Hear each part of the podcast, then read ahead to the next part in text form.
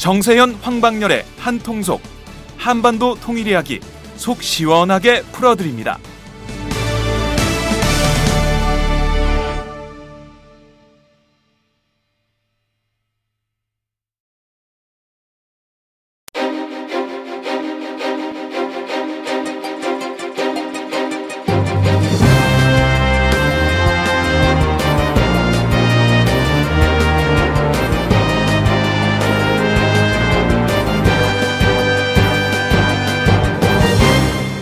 정세현 황방열의 한통속 지금 한반도는.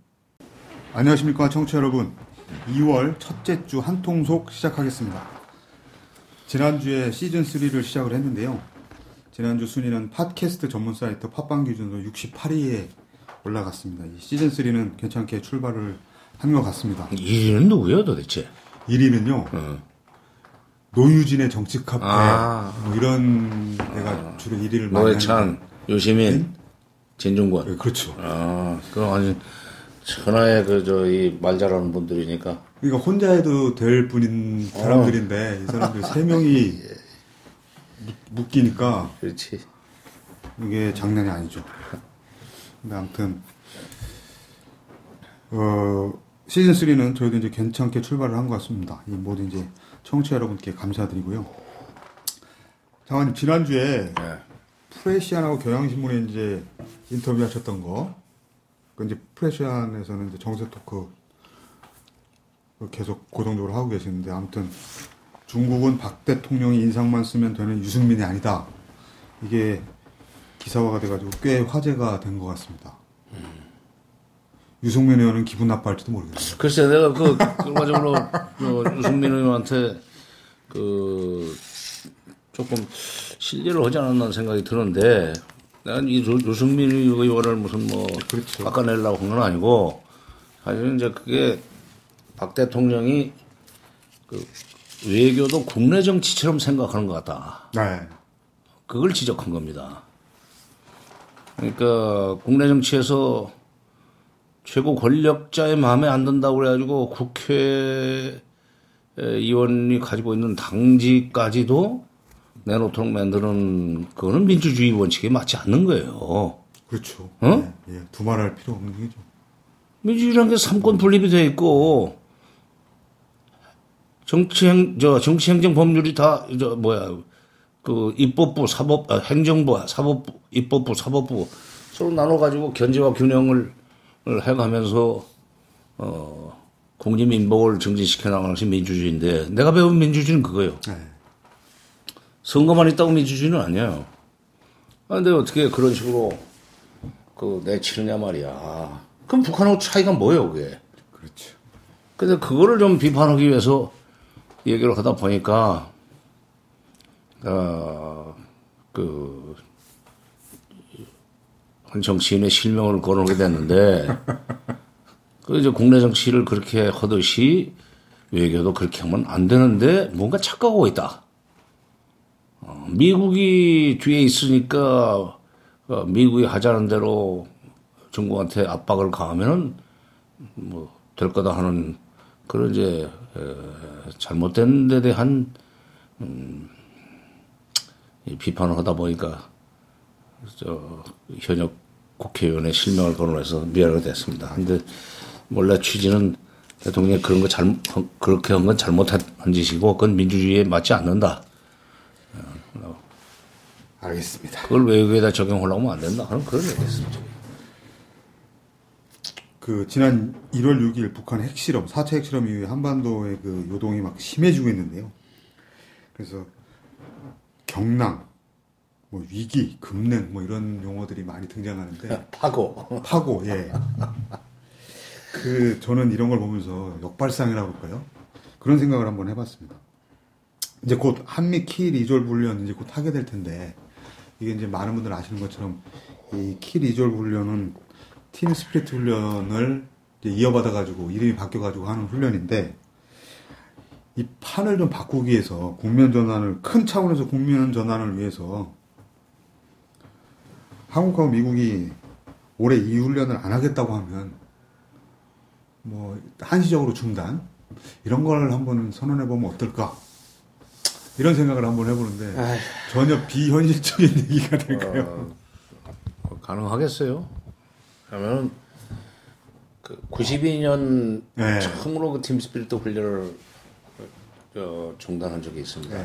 92년도에. 네, 그거는 이제 91년에 결정이 된 건데, 네. 되게 그 이듬해 봄에 그 한미 합동 훈련을 하면은 그 전년도 10월 달인가 뭐 SCM인가 네, 한미 어, 안보 그렇지. 협의회 네, 뭐 이런 그 거죠. 장관급 네. 한미 국방장관 협의회에서 네. 결정을 합니다. 근데 그때가 이제 91년 가을이라고 하는 상황은 90년 9월 달에 시작한 남북 총리급 회담이 이제 네. 1년을 넘기면서 남 그 12월 나중에 13일 날 결론이 나지만 남북 기본 합의서를 만드는 쪽으로 그 회담이 이 속도를 높이고 있었어요. 네. 남북 간의 기본 합의서를 만들 정도로 관계가 좋고 회담이 잘 되는 마당에서 당연히 그건 북쪽에서 요구를 했을 거예요. 이제는 이 정도 되면은 한미 합동 군사훈련, 그 팀스피릿 훈련을 좀 중지해줘야 되는 거 아니냐는 요청을 북한이 했으라고 봅니다. 어. 그, 그 한국 정부가 그, 어, 잘 되어 나가는 남북 관계를 더 확실하게 굳히기 위해서는 그런 군사훈련 정도는 좀 유예를 해주는 게 좋지 않겠냐는 판단을 해가지고 아마 미국하고 어, 김민혁 협의원 끝에 미국이 이걸 받아들임으로써 92년 합동훈련을 중지를 중단을 했었죠. 그건 그때는 기본 합의서의 모든 것을 그이 주력을 하고 있었고 어, 또 하나는 이제 한반도 비핵화 공동 선언을 네. 그 합의하기 위한 또 협상도 계속 거기 있었기 때문에 한미, 한반도 비핵화 공동선언은 뭐 분명히 미국이 요구해서 그 한 겁니다. 네. 미국이. 그러니까 미국의 그런 요구도 받아 한국 정부가 받아들여 줬고 또 북한이 거기에 적극적으로 호응하고 있는 마당에 한반도 비핵화 공동선을 성사시키기 위해서는 북한의 요구를 어느 정도 받아들여줘야 된단 말이야. 이런 것이 이제 어우러져가지고 어, 한미 국방장관 협의회 MCM, 아, SCM에서 92년 그걸 한미 훈련을 안 하는 걸로 연합 훈련을 안 하는 걸로 결론이 났습니다. 그러니까 남북 관계가 좋을 때, 네. 그다음에 미북 관계도 어느 정도 그, 이, 이, 이 좋은 쪽으로 개선되어 나갈 수 있는 여지가 있을 때 가능한 건데, 네. 지금 같은 상황에서는 전혀 그건 기대할 수가 없는 거죠. 가깝해서 저도 한번 얘기. 아니, 글쎄, 그렇게 되면 얼마나 좋겠어요. 근데 문제는 이제 대통령의 의지예요, 그것은. 네. 그 당시에는 노태우 대통령이 어떻게든지 남북 기본 합의서를 만들고 그다음에 또 그, 이 북방 외교를 그때 열심히 할 때 아닙니까? 적극적으로 할 때 아닙니까? 그러니까 그걸 성공화시키기 위해서는 에, 북한을 어떻게 끌어안아야 된다는 생각 때문에 북한의 요구도 들어줘야 된다는 판단을 했고 그래서 그 국방장관한테 지시를 했겠죠. 근데 1년 후에 이제 완전히 뒤집어져 버리죠. 그때는 임기 말년이 되니까 92년인데 임기 말년이 되니까 어, 당시 국방부 장관이 미국의 국방장관하고 어, 93년도 팀스피리트 훈련 재개를 단독으로 결정해버렸지. 지금 말씀은 노태우 대통령이 사전에 모르게 몰랐던 장에 떨어졌던 거죠. 그 당시에 그 고위 이력 관계했던 그 총리급 회담 뭐 대표들한테 내가 직접 들은 얘기예요. 아, 그렇죠. 아, 저번에 한번 그 말씀. 당시 정부의 고위직에 있던 분들한테 들은 얘기입니다. 나는 뭐 그때 고위직이 못 됐고. 근데 대통령 모르게 그 팀스피릿 아. TS 훈련이 이른바 서방 세계에서 가장 큰 훈련이라고 네. 최대 규모 훈련이라고 그래서 전 세계적으로 큰 훈련인데 그거를 한국 대통령 모르게 했다는 게 참 충격적입니다. 그게. 그러니까 근데 바로 그 다른 분야가 아니고 이 군사 문제에 관해서는 우리가 결정권 그이 알면은 그것을 무슨 뭐이 어, 미국에 적극적으로 어필을 한다든지 할 수가 있는데 미국이 작심을 하고 덤이면은 우리 군의 수뇌부들의 그 멘탈리티로 봐서는 음, 일단 결정해놓고 사- 사후 보고 하는 식으로 할 수 있는 가능성도 있습니다. 어차피 나갈 말년 병장이고 이러니까요. 아니 전 아니 작전 지휘권 자체가 미국한테 있는데 그러니까 군인 대통령도 그런 데는 별 소용이 없네요. 그렇지. 군인 출신 대통령도. 그 현안으로 이제 좀 돌아와 보겠습니다. 북한이 장거리 미사일 발사를 준비한다. 이런 얘기가 이제 일본에서 일본 언론에서 보도하면서 지난주 중반부터 좀 시끄러워졌는데 그래서 이르면 일주일 내에 그러면 이제 이번 주입니다. 이 일주일 내에 발사할 거라는 말도 나오는데 기자들이 이런 걸 좀 애매할 때가 있습니다. 이 발사체를 정확히 뭐라고 정의해야 되느냐?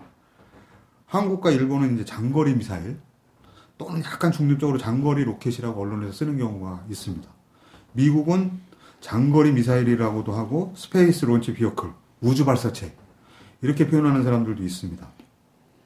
2009년 3월에 그 당시 데니스 블레어 미국 국가정보국 국장 이게 이제 미국의 정보기관 16개를 관할하고 있는 기관이 국가정보국이라고 하는데 이 국장이 어, 당시에 이제 북한이 발사하려는 물체에 대해서 인공위성이라고 평가한다. 뭐 이렇게 이제 얘기한 적도 있었는데 이제 또 논란이 되고 그랬죠. 근데 물론 이 사람은 단서를 북한이 우주 발사체를 발사하더라도 그 기술이 대륙간 탄도미사일과 구분이 안 된다. 뭐 이렇게 해서 어차피 제재 대상이다. 뭐 이런 식으로 얘기를 했었는데 아무튼 미국에서 이제 이 우주 발사체 space launch vehicle 이렇게 부르는 사람들도 있고요. 북한은 인공위성이다 이렇게 표현을 합니다. 음. 아 근데 이걸 뭐라고 부르는, 부르는 게 맞을까요? 우선 로켓이냐 미사일이냐 하는 것부터 정리를 합시다. 네. 미사일은 군용이에요. 그렇죠. 로켓은 뭐 이 로켓 로켓이라는 것은 군용으로도 쓸 수 있고 그러니까 각도에 따라서 이것이 상대방 그저이 목표 지점으로 날아가도록 각도를 주- 딱 조절해 쏘면 그것이 이제 미사일도 되는 거고 그냥 우주 쪽으로 해서 인공위성을 그 실어 나르기 위한 각도를 우주를 향해서 쏘면은 그것은 아까 얘기한 소위 에, 영어로 뭐라고 그랬어요? space launch vehicle 아, 어. 우주 발사체. space launching 뭐, 뭐 vehicle 네. 우주 발사체예요. 그러니까 우주 발사체 우주 발사를 할 수 있는 우주에다가 인공위성을 띄울 수 있는 정도의 소위 장거리 로켓 기술을 가지고 있으면 그게 바로 군사적으로 굉장히 큰 위협이 됩니다. 그러니까 미국과 소련이 한때 우주 경쟁하지 않았어요. 그렇죠. 그게 바로 미사일 기술이에요. 미사일 싸움입니다. 달나라의 사람을 먼저 소련이 먼저 창조시켰지 않았어. 그렇죠. 우주에 먼저 나갔죠. 그렇지. 우주 먼저 나갔지. 소련이. 어, 달나라는 미, 미국이 미국이 먼저. 맞죠. 어, 네. 그렇지. 자관 그, 그 미소 우주 경쟁 시대에 그것은 단순 우주 경쟁이 아니라니까? 지구에 살고 있는 사람들이 우주를 지배하기 위한 싸움이 아니야, 그게. 어, 수금지와 목도 천여 명 네, 네. 별들이 여러 개 있는데 태양을 둘러싸고 네. 있는 행성들이 여러 개 있는데 그걸 지배하기 위해서 그러는 것이 아니고 그 정도의 그 장거리 로켓 기술은 바로 소련을 때릴 수 있고 미국을 때릴 수 있다고는 그런 전제하에 개발되는 겁니다. 그러니까 로켓, 로켓이냐 미사일이냐 그것은 기술은 똑같아요. 용도가 군용이면 미사일이고 네. 우주용이면은 로켓이라고 이렇게 한 거지. 그러니까 미국에서도 정확하게 얘기를 한 거예요. 우주 발사 그뭐 체. 네. 근데 이제 그것이 이제 그 중립적인 표현이지. 네.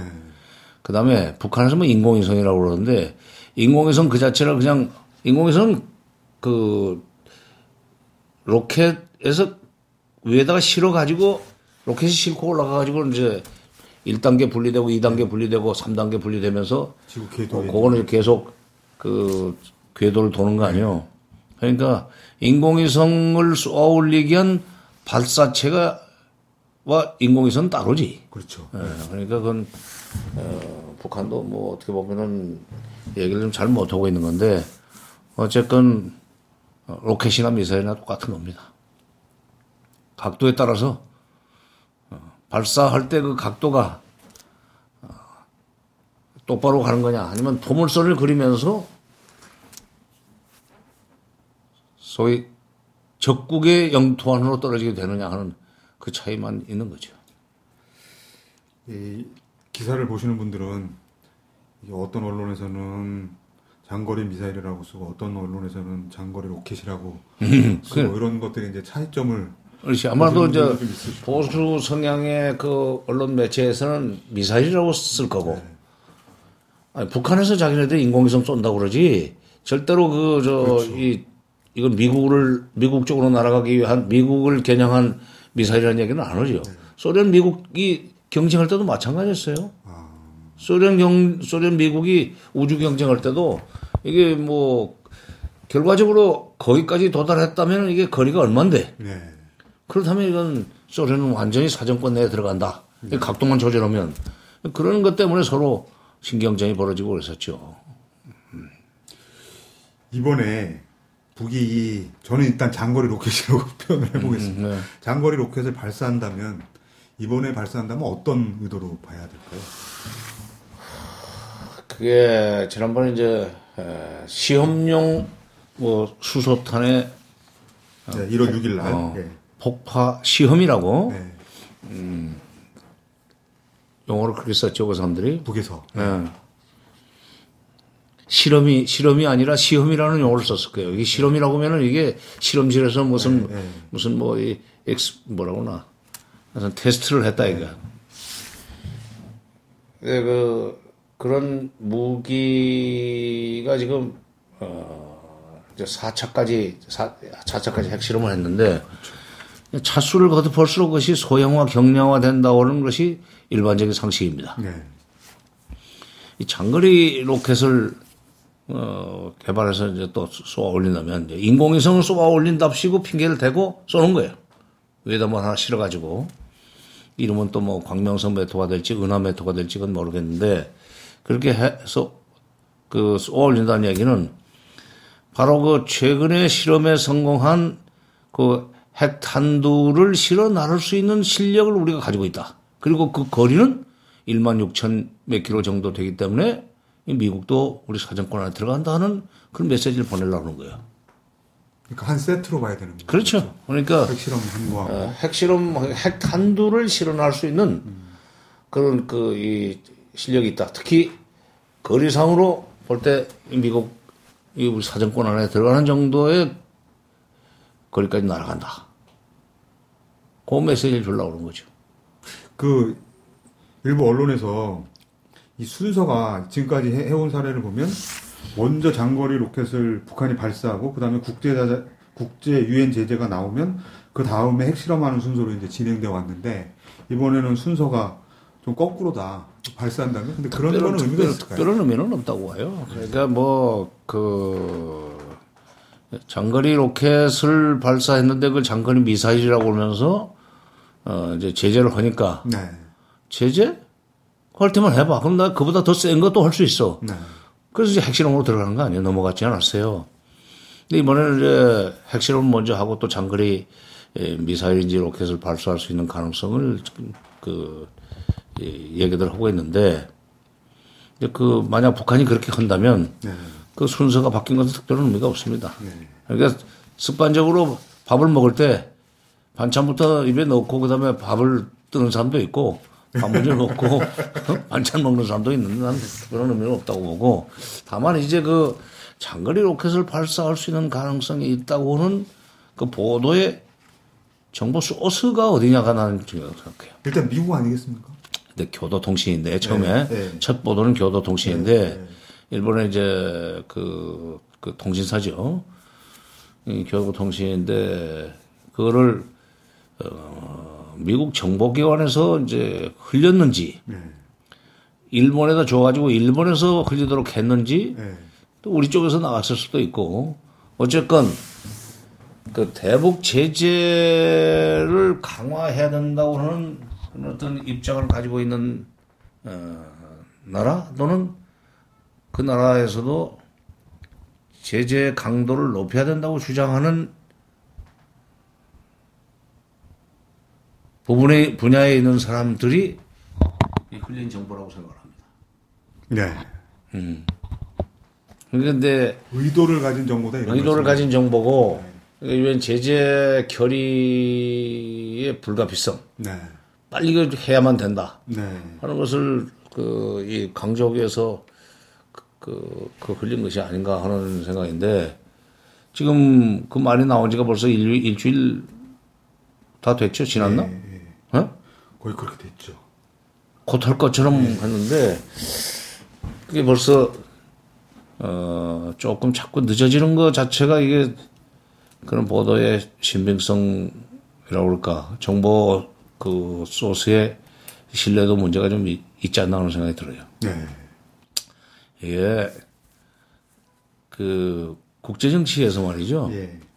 국제 정치나 외교에서 이 정보라는 게 굉장히 중요합니다. 그리고 정보 질서를 누가 장악하느냐. 그러니까 미국 중심의 국제 정보 질서 체계 속에 딱 들어가 있으면 미국에서 가르쳐 준 것만이 진실이고 나머지는 다 가짜야.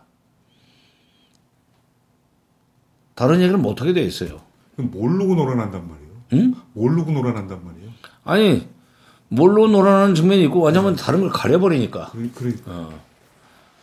그, 이 장거리 미사일 관련된 기사 나올 때, 일본에서 나올 때, 이제 제 주변에서 이제 그런 얘기를 한 사람들도 있었거든요. 지금 장관님 말씀하신 대로 중국이 유엔 대북에 대해서 지금 반대하고 있으니까 이게 중국도 압박하려고 이런 게 미국에서 흘린 거 아니냐 글쎄, 이제 이런 얘기가 있죠. 어, 그러니까. 하- 하고 그랬었는데 그렇죠. 그, 내가 볼 땐 나는 이제 그런 생각이에요. 네. 바로 그 비슷한 생각입니다. 그러니까 중국이 좀 미적거리고 있으니까 예.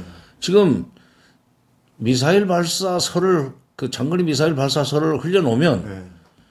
중국으로 미국이 중국 미국이나 일본이 중국한테 아, 그이 그 유엔 제재 결의를 빨리 끝내자고 압박을 해야 들어가는데 명분이 생긴단 말이야. 자 이런 일도 할지 모르는데 준비하고 있는데 빨리 우리가 손을 써서 만약 그런 일까지 하면 정말 더 센 제재가 나간다는 경고를 주, 주, 준다는 의미에서 이거 빨리 이거부터 된다. 결론 내자. 근데 지금 뭐 중국이 계속 미적거리니까 그러니까 북한 이놈들이 이러는 또 이거 장거리 미사일 쏠라 그러는데 이래도 계속 그렇게 웅크리고 말 안 들을래 이렇게 하는 그래서 그런 그런 압박용 압박용 어의 그이 이, 카드였던 것 같아요.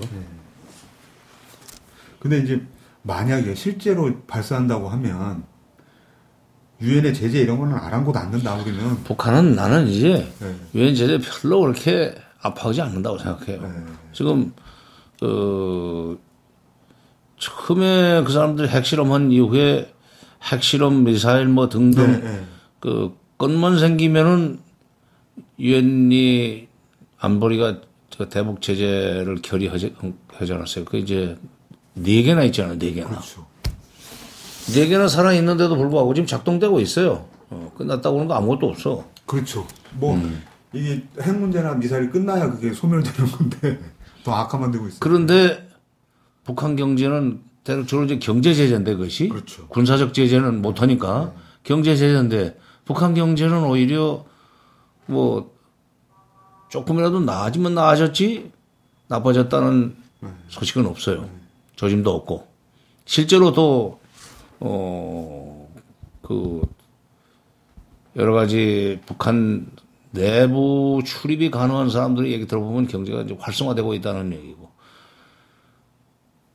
그러니까 그 북한 그 지도부 입장에서는 제재 할 때면 해봐라. 아, 그게 별로 우리한테 타격을 주지도 않는데 뭘 착각하고 있다, 이 사람들. 음. 협상을 생각을 안 하고 지금 제재 만능 사상에 빠져 있는데 네. 그걸 고치기 위해서도 더 세게 나가야 된다 하는 식으로 아마 치고 나갈 거예요. 그 지금 유엔 제재가 북한에 얼마나 아픈가 예전에 한번 이 한동석에도 그런 말씀 드린 적이 있었는데 그 유엔 제재위원회에 그 패널로 참가하는 미국 교수 하나가 저 경남대 극동문제연구소 토론에 와가지고 얘기한 거를 제가 한번 소개드린 적이 있었는데 유엔 제재 그 북한에 대한 유엔 제재 이행률이 실제 40%도 안 된다 이렇게 얘기를 하더라고요.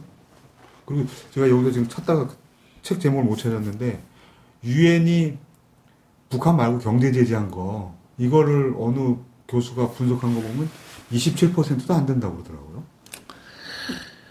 글쎄 요즘 유엔이 그렇게 됐어요. 예, 예, 그렇게 됐어요. 그러니까 지금 장관 말씀 들으면서 그 생각이 나는데 실제로 40%나 될까 이런 생각도 또 들어요. 중요한 건 더군다나 또 다 중국이 잡고 있는데 그러니까 북한이 그러니까 다른 나라하고 달리 북한은 네. 앞에는 앞에는 한국이 있고 그러니까 남쪽에 네. 남쪽에 한국이 있고 그 양옆에 제재를 한다고 할 것 같으면 미국이 일 일본이 이렇게 한미일이 쫙 스크럼을 짜고 들어오잖아요. 응? 네. 그 이쪽에서 앞문으로 들어가도 네. 뒷문으로 할 거다 하는데 중국 러시아가 바로 뒤에 있잖아. 네. 러시아 같으면 뭐 재작년인가 뭐 그 저 이 교역량도 늘어나고 특히 특히 낮은 선봉에 대한 낮은 선봉에 대한 그 사람들의 그 이 군사적 그 이 뭐라 그럴까 이 관심이 높아가지고 네. 낮은 선봉에 소련이 독자적으로 쓰는 부두까지도 있잖아요. 네. 뭐 그걸 거점으로 해가지고 뭐 다른데 무역도 하지만 구- 어, 군사적 의미도 강한 것이 바로 낮은 선봉지대인데 그런데 그 그 그 그 통로를 통해서도 북일 간에 아니 저 러시아하고 북한 사이에는 뭐 긴밀하게 경제 협력이 이루어지고 있습니다. 그거 아니고 무슨 훈춘을 통해서도 또- 훈춘 건너면 바로 원정이니까 그래서 육로로도 들어오지만 바로 뭐 블라디보스톡이나 무슨 다른 또그 그쪽 극동 러시아 쪽의 항구에서 어, 낮은 선봉으로 배로 얼마든지 왕래를 할 수 있고 그다음에 중국하고 북한하고의 국경이 예? 제가 이 하도 헷갈려서 1,300 몇 킬로 정도 돼요. 예. 제가 그거 외웠는데요. 예. 이것도 또 까먹었네. 1334km. 글쎄. 이 휴전선보다도 훨씬 더 길어요. 휴전선 155마일이라고 그러는데 그러면 240km, 250km밖에 안 돼. 여기 이제 직선으로 이렇게 그렇지. 예. 그렇죠. 휴전선. 그러니까 휴전선에 그 휴전선에 그저 한 다섯 배 내지 다섯 5.5배 정도 되는 정도의 국경을 맞대고 있는 그 중국 그리 다 새는데 아, 대산대교는 그쪽으로 다 들어오는데 그러니까 그건 그 대북 제재가 40%까지 40%의 효과를 내는지 난 그것도 그 숫자도 좀 상당히 반올림도 있고 뭐 그런 것 같아요. 근데 만약에 발사한다면 장거리 미사일을 발사한다면 중국도 좀 당혹스럽기는 굉장히 당혹스럽겠어요. 그렇겠죠. 이제 그 중요한 것이 만약 발사한다면 네. 사드 배치의 그 이 불가피성을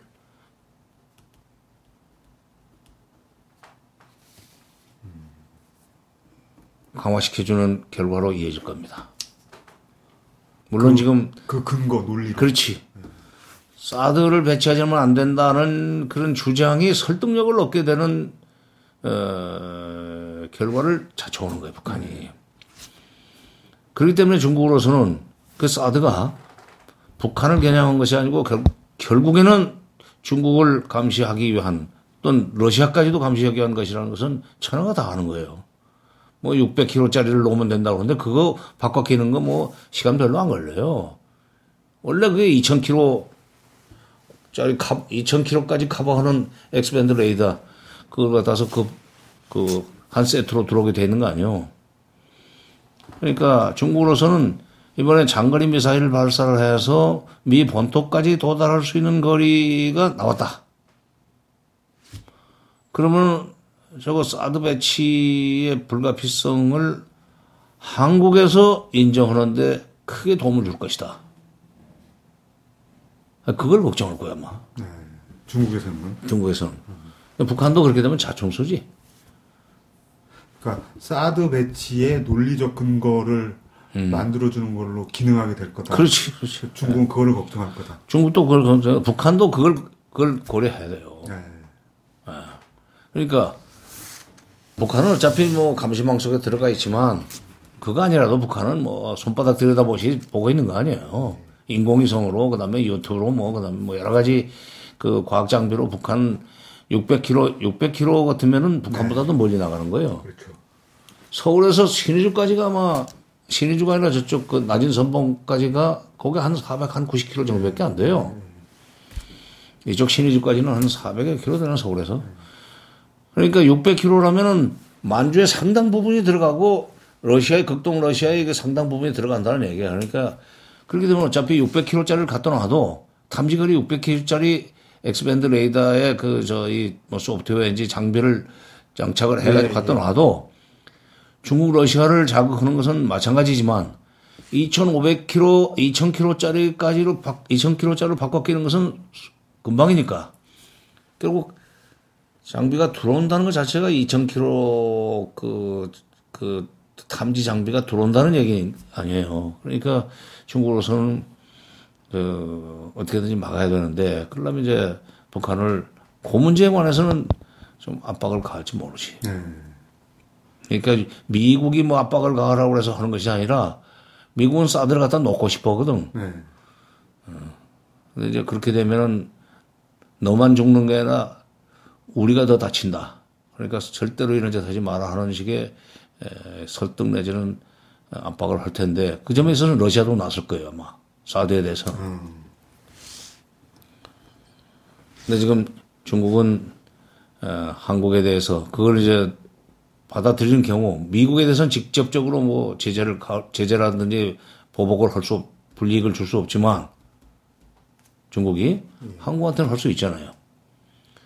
러시아는 한중 한러 경제 그 협력 관계가 이렇게 에, 그 심화되지 않, 않았기 때문에 러시아가 한국에 대해서 할 수 있는 어, 조치는 별로 없을 거예요. 그러나 중국은 작심하면은 작심하면은 한국한테 얼마든지 경제적 불이익을 줄 수 있죠. 그러니까 문제는 지금 사드 문제 논의가 나오는데 전경련에서 먼저 일찍이 그건 안 된다고 그러지 않았어요. 경제적 불이익이 반드시 그 돌아올 거기 때문에 안 된다는 얘기를 했는데 우리 안보 사이드의 정부 안에서 안보 사이드의 그 관리들은 뭐 이걸 약간 좀 이상한 그 저 좀 희한한 짓들을 하고 있지만 자꾸 그쪽으로 가는 그런 모양새 아니에요. 경제부처 장관들은 뭐냐 이거야 내 얘기는. 어? 다 출마했어요, 근데. 아니 출마고 뭐고 다, 다 나와서 출마했어요. 아, 장관이 아니라 그러면 차관들이고 그 경제 부처들은 뭐냐 이거야. 네. 우리가 지금 무역으로 먹고 사는 나라고 대중 무역 흑자 때문에 이게 그 흑- 적자를 그 면하고 흑, 흑자 국가가 돼 있고 그것 때문에 뭐 여러 가지 경제가 좋아져 가지고 재작년 말 그 IMF 그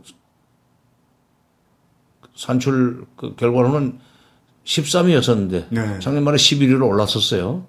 그러다 이 어떻게 보면은 그 중국 덕이라고 볼 수 있는데 아니 중국으로부터 경제적 불이익이 들어올 것이 뻔한 이 사드 문제에 관해서 경제부처는 왜 말을 안 하냐 이거야. 그리고 기자들도 그래요. 외교안보 부처의 기자들만 이거 그 자꾸 취재를 하고 그러는데 네. 경제부처에서도 이것이 그것이 가져오는 경제적 파급 효과, 우리 경제에 미치는 영향 이거 취재해야 될 거 아니야. 사드 배치가 미치는 경제에 미치는 파급 효과. 그럼 그 아니 기- 경제 경제 쪽에서 그걸 먼저 문제를 삼아야 저걸 국론화할 수 있고, 어? 그래서 그런 그 불상사를 막을 수가 있죠. 안보 안보 문제 이게 안보만이 그 나 국가의 그 그 이 책임은 안보만 있는 게 아닙니다. 네. 어떤 점에서는 경제가 더 중요합니다. 응? 김, 저- 김일성 문자로 말한다면은 맞아 죽지 않아야 되지만은 네. 맞아 죽기 전에 굶어 죽지 말아야 돼. 지금 그러지 않아도 경제 어려운데 중국이 이 사드 문제 같은 거 가지고 작심을 하고 무슨 뭐 불이익을 주기 시작하면은 이 경제는 진짜 무너집니다. 김일성 그 말 다시 한번 정리. 말쓰라는 맞아 죽지 말고 맞아 죽지 않 맞아 죽지 않으면 되는 거고 그다음에 얼어 죽지 않으면 되고 굶어 죽지 않으면 되고 이제 그런 얘기했어요.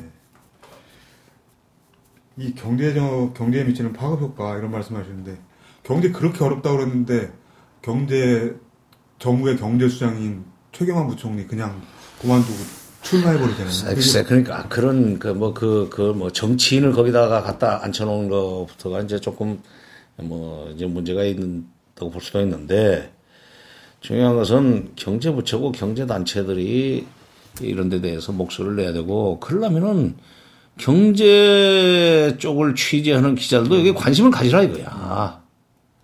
뭐 하는 거야, 뭐. 알겠습니다. 이 중국 공산당 기관지가 이제 인민일보잖아요. 거기 자매지 환구시보라고 음, 공구시고. 예. 많이 이제 우리나라에도 좀 알려지고 있는데 요새 이제 이 환구시보가 박근혜 대통령하고 한국 비판하는 걸로만 이제 많이 알려져 있는데 그래서 그런 쪽으로만 알려지고 있는데 이 이번에 장거리 북한의 장거리 로켓 움직임 이 기사가 나오니까 여기에 대해서 이런 얘기를 했더라고요. 북한도 엄청 비판을 했더라고요. 그것이 사실이라면 북한이 위험의 극한으로 다가가고 있는 거다. 그런 상태야말로 진짜 위험하다. 평양은 자신들이 궁지에 내몰리면 중국이 유엔 안보리를 통해 자신들을 보호할 수 있을 것으로 기대하면 안 된다. 바로 아까 내가 조금 전에 했던 얘기 바로 그거예요. 그러니까 이번에 그 장거리 미사일 거리가 가령 지난번에 뭐 3,600, 아니 네. 지난 6,300까지 나왔었는데 이제 만 킬로를 넘어선다. 네. 이렇게 되면 사드 배치는 이걸 이제 거역할 수 없는 그런 현실로 돌아온다. 된다. 그러면 중국에 미치는 그, 이, 그 악영해로 그럴까, 파급력가 너무나 심각하다. 그걸 얘기한 거예요, 지금. 네. 그런데 북한이 그런 사고 치지 마라. 네. 만약 그런 사고를 치면은 중국도 가만히 있을 수가 없다. 너희들 이제 버린다. 하는 얘기예요. 진짜 버릴까요? 버릴 수 있다. 하는 얘기지. 근데 일단 뭐, 그, 겁은 그렇게 줘야지. 아니, 완전히 버리지 못하지만은, 어, 상당 기간 동안, 그, 어렵게 빼들 수는 있지. 압록강 도망간 그 국경 틀어막으면은 북한 경제에 주지 않습니다. 그나마 그 동안에는 그냥 이게 저 유엔 제재 결의안에 그 동참하고 지- 저 거부권 행사하지 않고 찬성해가지고 지금까지 네 개나 됐는데 그거 작심을 하고 가령 사드 배치 그것을 못하게 하기 위해서 중국이 작심하면은 북한 경제는 주지 않을 수 있죠. 여기서 이번 주 방송 1부 마치고요. 2부에서는 사드 문제에 대해서 집중적으로 얘기를 다시 나눠보겠습니다.